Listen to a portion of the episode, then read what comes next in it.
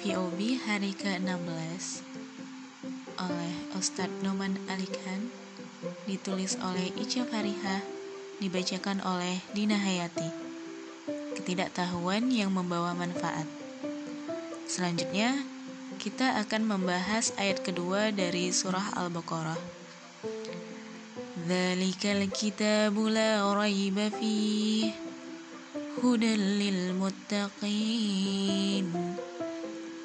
Kitab itu tidak ada keraguan padanya, petunjuk bagi mereka yang bertakwa. Kita mulai dengan membahas dan mengupas tentang vocabularies dalam ayat ini. Setidaknya ada 4 kata kunci dalam ayat ini, yaitu kitab, royib, hudan, dan takwa. Kitab, kataba. Di kalangan masyarakat Arab modern, kitab atau kataba artinya menulis. Tapi jika merujuk pada bahasa Arab kuno, artinya adalah mengukir di atas batu, memahat di atas kayu, menyulam pada lembaran kulit binatang. Jadi, ketika seseorang menggoreskan tulisannya pada sesuatu, misal di pohon, batu, kayu, dan sejenisnya, itulah yang dimaksud dengan kataba. Makna kitab atau kataba yang seperti ini akan sulit ditemukan pada realita zaman sekarang. Ketika tulisan ini dibuat, penulis tidak berkeringat dan kelelahan sama sekali, karena penulis tidak mencoba memahat tulisan ini di atas meja belajar. Penulis hanya mengetik di sebuah perangkat digital. Tipografi, paragraf yang tertukar, dan kesalahan-kesalahan dalam tulisan ini tidak akan menjadi masalah besar. Tinggal klik atau sentuh, backspace atau delete, select copy paste, semua teratasi.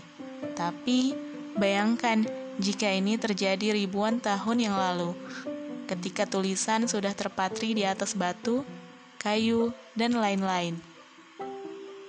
Lalu terjadi kesalahan, maka pedagang kayu tinggal menawarkan barangnya. Silahkan dipilih kayunya, semangat memahat lagi ya. Gambaran kataba juga dapat diilustrasikan dengan seorang anak kecil yang sedang menggambar. Menggambar sebuah pemandangan gunung, sawah, dan matahari teletabis yang berpendar indah. Kemudian, karena gambar bulat mataharinya tidak sempurna, sang anak akan kesal, mencoret, meremas, dan membuang karyanya ke tempat sampah. Kurang lebih begitu gambaran kesulitan dan tantangan menulis di zaman dahulu. Kesalahan penulisan sedikit saja akan membekas selamanya. Jadi, kataba adalah menulis tanpa tombol delete atau backspace. Kita tidak bisa menghapusnya. Itu sudah tertulis di atas batu. What it is what it is.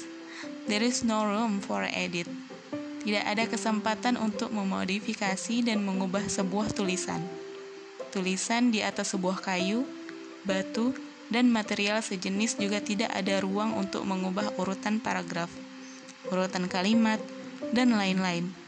Semuanya sudah fix, sudah tetap. Coba sekarang kita bayangkan keadaan pada tradisi lisan di zaman Rasulullah SAW. Kita tahu bahwa Nabi Muhammad SAW mendapatkan wahyu secara lisan. Lalu, kalau lisan, kenapa Allah tetap menggunakan kata kitab untuk mendeskripsikan Al-Qur'an? Karena urutan dari setiap surah yang ada di dalam Al-Qur'an sudah tetap. Secara harfiah, urutan yang tetap ini sama seperti tulisan yang sudah terukir di batu. Tidak bisa diubah lagi. Jadi, itulah alasan kenapa Al-Fatihah pertama, Al-Baqarah kedua, Ali Imran ketiga, An-Nisa keempat, An-Nas terakhir, dan lain sebagainya. Urutan ini sudah tetap dan tidak bisa diubah lagi. Itu langsung dari Allah Ta'ala, bukan modifikasi Nabi SAW, apalagi para sahabat radhiyallahu anhum. Kalau urutannya bisa berubah-ubah, kita tidak bisa menyebut Al-Quran sebagai kitab. kita dapat memanggilnya sebagai kalam. Tapi Al-Qur'an disebut kitab bukan? Seseorang bisa ubah urutan kalam, tapi tidak dengan urutan kitab. Kitab sudah diukir secara permanen, sehingga ia menjadi sebuah petunjuk yang kuat. Lalu, apa beda antara Al-Qur'an dan Alkitab? Kenapa ada dua sebutan yang sering diulang-ulang ini?